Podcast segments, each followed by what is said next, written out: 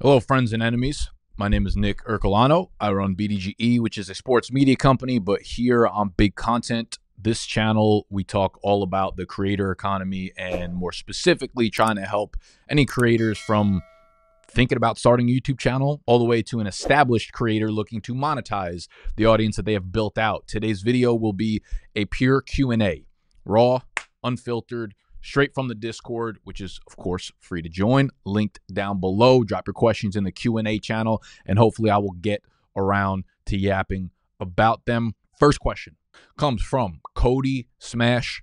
He says, going back in hindsight, how would you spend the first 10K you made as a business? So, first off, if you've made 10K, that means that you are doing something right. If you've made money, you've done something right, you've given value to someone, you've built an audience, or someone is listening to you and someone is willing to pay you money in order to do whatever it is that you're doing. So, what I would do from there is I would now figure out how do I spend more time working on the thing that we did right, right? Like you did something right in order to make money. Now I want to enable myself to have more time to focus on that thing or at least focus on the parts of that thing. Like that whole thing might be an entire process. Like we're doing this whole process, input, process, output 10K, right? So you want to now figure out what parts of that process, maybe the whole thing is you, cool.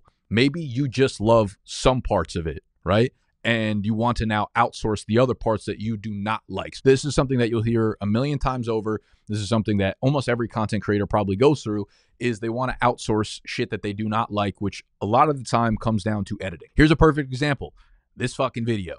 I love making content and I love making this particular type of content. Me sitting down here yapping to you guys who are looking for any helpful tips or advice on content creation, on monetizing and content, on productizing, on scaling, on social media platforms, whatever the case may be, I love making this content. It's no different than my fantasy football videos, which, again, if you guys are new here, the sports media company I run has a particular focus on fantasy football. So I make a lot of individual content about that topic, about that niche. When I sit down to make that content, like my my perfect day is literally me getting into my into my zone. It's like a deep flow state.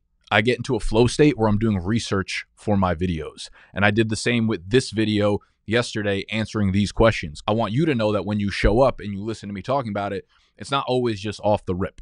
Sometimes it is when me and Jack sit down and have these conversational types, but I want to I, I want y'all to know when you show up to these one-on-one type videos, I come prepared, I come with different angles, I think through the questions beforehand. So my perfect day to me is working through the content, is researching for the content, is thinking out thoroughly how I want to present the content. My perfect day is not now after doing that editing the content. For instance, for fantasy, if one of my topics of content is like five players that you need to be targeting to trade for, in the offseason for your dynasty team. That is the topic. I thought of that. Now I need to do the research for it. So, what am I going to start doing? I'm looking at different things like what players have contracts expiring this offseason, right? Because if a player's leaving, maybe they end up in a new situation, or maybe because they left, a player that's on the depth chart currently moves up into a much better situation. I'm going to spend time looking at players who had bad years previously and trying to find context or contextual clues around why they had a bad year and look at the players who are most likely to have good years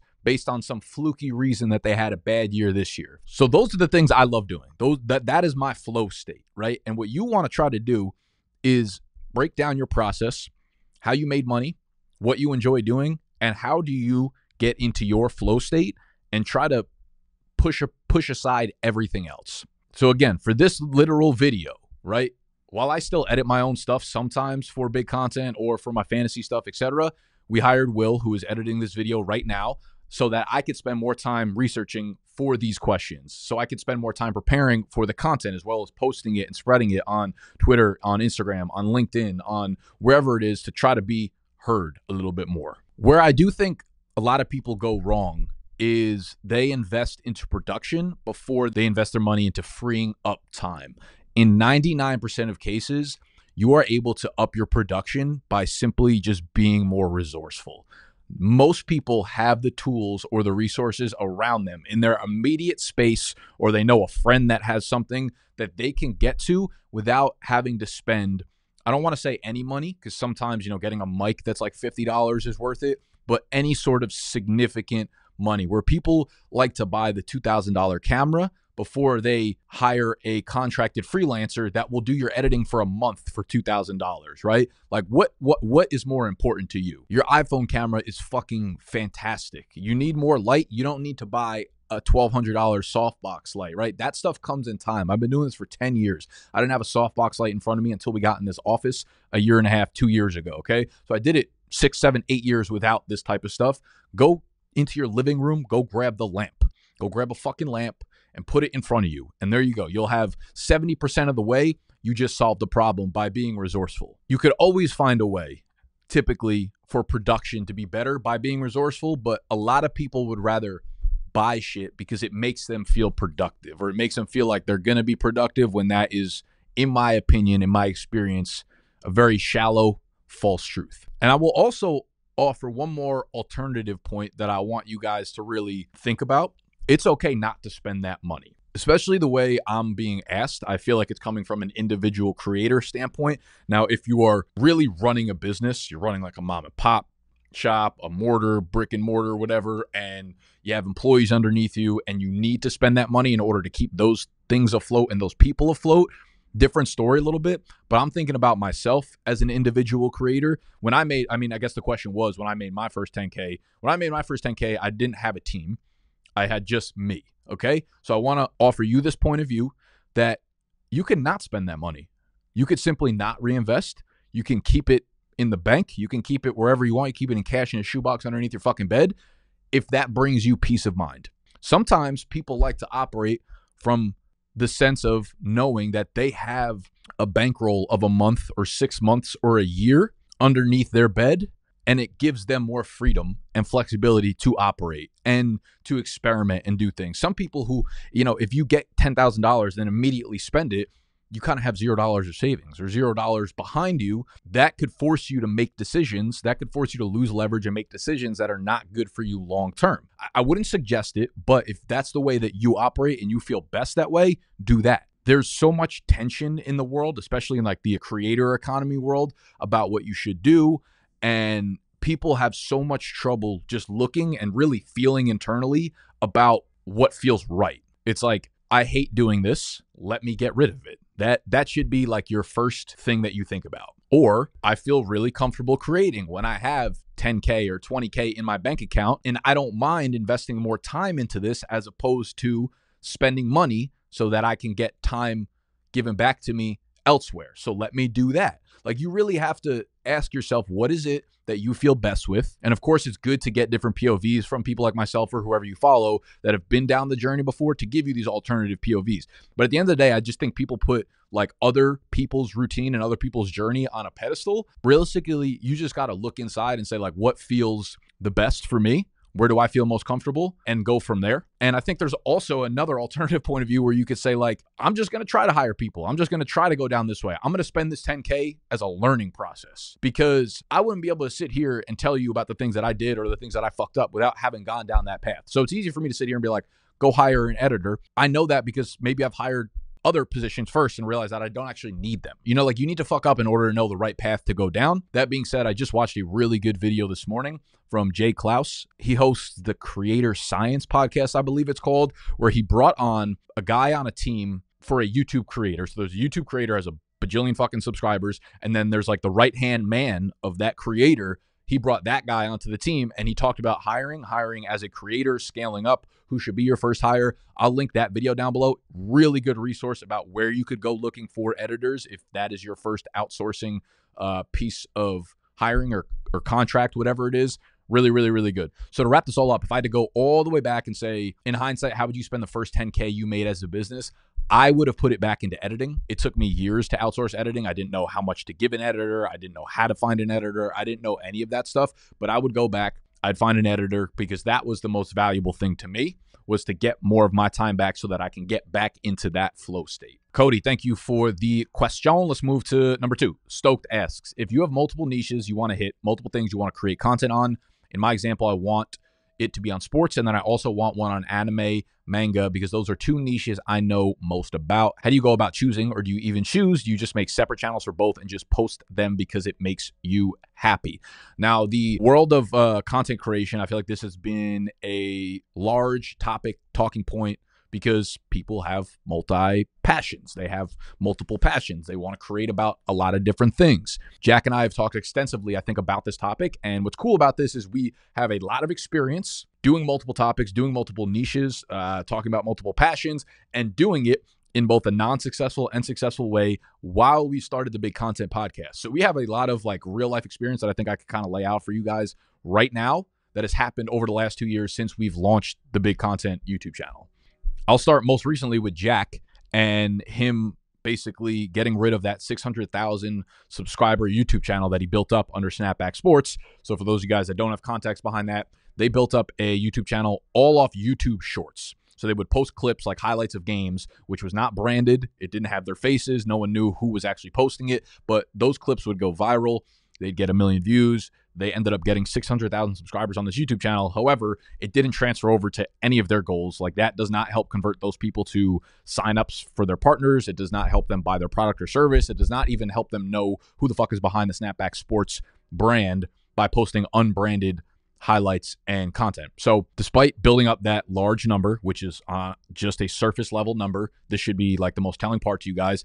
Uh, despite all the work and the energy, the money, the focus that they put into that channel, he felt that they built it incorrectly. And now they wanted to start putting out videos that were doing it the right way. Long form videos where they were involved in, that they were taking their time editing, making really, really good content for. Jack felt really strongly about the content they were putting on that channel. But every time they put something out, because it was so different from what they were doing before, it got no engagement. It got no play. It did not do well. And he felt like in his heart of hearts, he was like, this content is way better than the way that it's performing.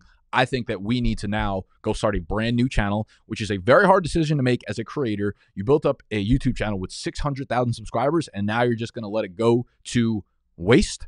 And he did that. And since he did that, which was not very long ago, about a month ago, Jack and Snapback have published six videos, and two of them already have performed better than just about any long form video that they had posted on the previous channel. As you can see, the NFL star controls my life for 48 hours has 11,000 views. Inside the Dallas Cowboys $1.3 billion football stadium has 38,000 views. It's only the fifth video on the channel. So that's already ripping well and, and kind of accomplishing exactly what he thought. Us in particular, BDGE, we started a new channel just for trivia on YouTube. We do a lot of NFL trivia, something we started doing only on TikTok, it became really, really popular. So we're like, hey, we're going to make this YouTube channel specifically for this, right? And we could have put it, we have this other channel, BDGE Fantasy Football, which has, I think, uh, close to 120,000 subscribers, but that is focused on fantasy football. That is focused on informational value. That is focused on teaching people and getting them better at fantasy football and analyzing players. We could have put the trivia, the NFL trivia, which has some overlap there, right? NFL, NFL, on that channel, but I guarantee it would not have done as well we branched it off and made it its own channel and the click through rate and the engagement and the watch time and everything on that specific channel is so good. It's so high, it's perfect. And I think it would have been a fucked up thing for us to do to start putting that onto the BDGE fantasy channel because the people that came to that channel subscribed to learn. They subscribed for information about fantasy football and becoming better fantasy football player. They did not subscribe to be entertained, even though they might find some entertainment through that form of content. It's not the main value that we're giving off. The two pieces of content were very, very, very different types of value props. And that's where you could run into issues there entertainment, information, motivation. Those are like the three types of value props that you can give off. And if you're trying all these different types of value props, the audience is going to be like, I came here to learn. So teach me if you're looking to buy a new camera and you type in on YouTube, best cameras to buy in 2023, and you click on a video and it goes through the top five cameras or whatever and teaches you about them and why you should buy this one over this one, you're like, cool, that's what I was looking for. Subscribe to that channel. He's going to teach me more about the tech uh, behind cameras and what accessories I should buy, kind of thing.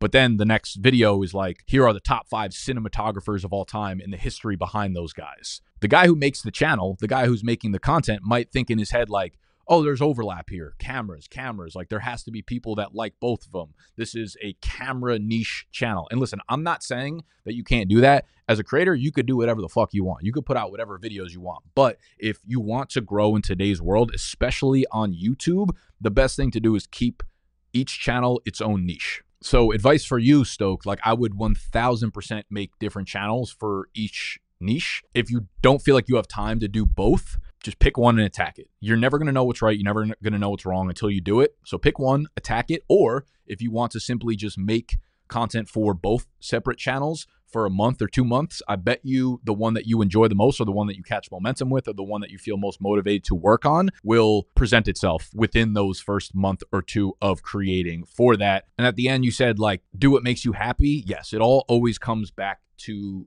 that. The problem is most people, most creators especially, cannot separate happiness with views and growth. So my thing is like if you made one channel, you'll be happy making the videos, you will post them and then they will start doing horrendously. You might pick up steam from one video, and then the next video you put out that's anime instead of sports, people are going to be like, what the fuck is this? And then you're no longer going to have happiness because the views aren't there and the growth isn't there. If you're just strictly using this as a way to express yourself, then that shit shouldn't matter. Like YouTube channels shouldn't matter, views shouldn't matter. But I don't think any modern day creator does not do it without a little bit of an inkling of like, okay, I want people to see this, I want to expand. So my answer is more for the people that are looking to grow their channel or grow a following or grow an audience. And in that case, 100% different channels for those two things. Question three, a quick tactical one. Uh, Stetson Bennett's grandchild. What is a good beginner editing software? Uh, the the one that I still use to this day and have used since I started was iMovie on Apple. It is free. The learning curve is extremely fucking low. One that has kind of risen up and became pretty popular internally for us CapCut. Now, most people just know CapCut as like the TikTok video editing software, but they now have a desktop editing software and it's really good. It is like a hybrid between a high learning curve type of editing software, almost like a Premiere Pro ish, and iMovie. It, it's almost like if iMovie made a fucking update. They need one update. They'd be a much better editing software, but they've they've never made an update. I don't think on iMovie. It's like if iMovie made an update to make the product a little bit better, it would be CapCut. And CapCut's free. You can do a premium version of it. I think it's like $90 for the entire year. I don't think the premium version does a ton for you. It has like a tool where it'll edit out the uh, filler words and gaps and stuff within the editing, which might be super useful to you. You'll have to figure that out. Either of those will work. If you're in it for the long haul, or if you want to get better at editing, like you have a vision in your head of like the way that you want your videos to be and you're okay investing your time into it, it might be worthwhile downloading Premiere Pro, which you have to pay for with an Adobe membership if you're a student, which I feel like maybe based on the question that you asked or the way you asked it, kind of feels like you might be a student. You'll get a cheaper version of the uh, Adobe software subscription. But at the end of the day, whichever one you use, you'll end up learning it really quickly after editing like three or four videos because you learn the shortcut keys on each particular software and then it makes the process really easy. Like anything, like the first time you're going to be a mess but like the second, third, fourth time you do the whatever thing you're doing, you end up getting exponentially better at it within those like first three to four. And then you start to just improve incrementally by like learning new skills within that kind of thing. A couple other just softwares that we use internally that are paid programs that might help you out. We use something called Timebolt which you just upload your video into Timebolt and then it takes out the gaps of silences. So if you're someone who it's hard for you to get on camera and like rip for a while and you pause in between what you're saying or something like that and you, you know, talk for 10 seconds, pause for 10 seconds, talk for 10 seconds, Timebolt will automatically identify those gaps in there and it will delete them out and then poof, it'll shoot you out a video with no gaps in it and it will look like you just did the whole thing in one rip. So Timebolt cool. Autopod is another cool one if you are doing multi-person, multi-camera type videos. So we use it on the fantasy channel pretty often. I think we use it on the TikToks often as well, where it will automatically switch between the speakers in the camera editing software. So Autopod is pretty neat as well. Another question from Stoke. This man's out here working. This man is out here dropping cues. If you're mad that I keep a- answering his, he's the one fucking asking, man What you want me to do? He said, uh, What was the hardest point in your early career, fresh after betting it all on yourself and your brand? Were the points where you at your lowest and worried it just won't work? And how did you overcome that? What was the big break you had that eased those worries? Okay, this might this might sound weird. I don't know if I've answered this question before, but I, I know I've thought this so many times and I've said it out loud before, but maybe this is the first time that I've said it to you guys. there's never a point where I felt like I bet on myself. There was never a point where I was like, I'm going all in on myself. Like, this is the moment I'm doing it kind of thing. And maybe I did. I don't know. But that is 100% the way that I believe it because I made content for years. I made content for years, building up an audience, building up momentum, building up a path to finances, like building up a way to make money through that content before I took that bet, right? It, it was already working before I decided to leave my job and make this a full time endeavor. I always say that we're a brand, we're not a company. Like I even I, I genuinely feel uncomfortable like saying I run a company. It, it, makes me feel super fucking weird, to be honest with you. And I might have said at the beginning of this video, even that felt uncomfortable. I don't look at us as a company because if I had to boil it down to one like statement, it's that brand is built and companies are made. A brand is built over years, where a company can kind of just be started and launched next week. They're two very different things in my eyes. A brand is a story, a brand is a person or a group of people continuously showing up to tell that story. And you simply just cannot rush brand. You can't force it. When companies want to start making content, it makes me cringe because I know they're not going to have the patience to buy into it and, and, and, build it up over the long term. So I answered this in the Discord and then you followed up and you said, okay, okay, six. So you did it in a safer, more secure way, grinding for years to get to where you are rather than taking a leap when you aren't ready. I hear a lot of horror stories of people getting ahead of themselves in the world of content. So they drop everything and blame it on betting it all on themselves. Thanks, King. 100%. Like I would never, ever, ever, ever, ever, ever tell someone to leave their job, to drop what they're doing, if they don't have a ton of momentum already going. Me saying don't drop everything to focus on the content thing is not an excuse for people to work less hard or move slowly because of that. Okay. I say this often. You've got to work full time at this job, at the job you want, in order for it to become your full time job. I was working the hours of a full time content creator while I was at a full time job in the marketing world. It doesn't just simply come to you. You have to treat it as if you're already there, as if it's already came to you, but it hasn't. You have to make it come to you. And you can leave what you're doing and go after it, but for the most part is not great. I don't think. I think it forces you into making decisions that are not good for your long term. It is extremely risky. It makes you prioritize trying to make money where I think the most successful creators, the ones that stay on for the longest time, the ones that have real longevity to them, almost never ever start because of the money. Money is a side effect of the passion that they have for the content that they're making. But when you leave your job that makes you money and you don't have savings or you don't have any sort of momentum or path to financial freedom, then it forces you to start making choices based on money rather than based on value and giving back to your audience. The normal path is to invest time until you start making money and then you take that money and invest that back into saving time which is other people doing that job for you that you don't want, which goes back to kind of the first question that was asked on this Q&A. It was kind of a wild cycle, I suppose. We're like 30 minutes in already, so I'm probably going to cut it here. I try to keep the Q&As a little bit shorter like this, just like bite size, go in on in depth on like three or four questions. I could go a little bit longer, like I think I have like three or four more questions lined up that I could get after. Do you guys want the Q&As to be longer? Would you rather me do like fucking 5 to 10 questions? they're hour long kind of things, or do you like the shorter bits of it? Let me know. Comment down below. Do all the things down below that you YouTube host supposed to do. There's a button that looks like this. I would love you if you clicked it. There's a button that says subscribe. I would love if you put the D in it. Pause. And I would love if you joined our Discord where you could drop your questions there. Uh, might be back with Jack next week. He is traveling for the next like three weeks, so we might do a virtual ep. I don't love virtual episodes and I like doing these Q and A's, so I might stick to this. You guys, let me know what you want. I love you and hate you at the same damn time.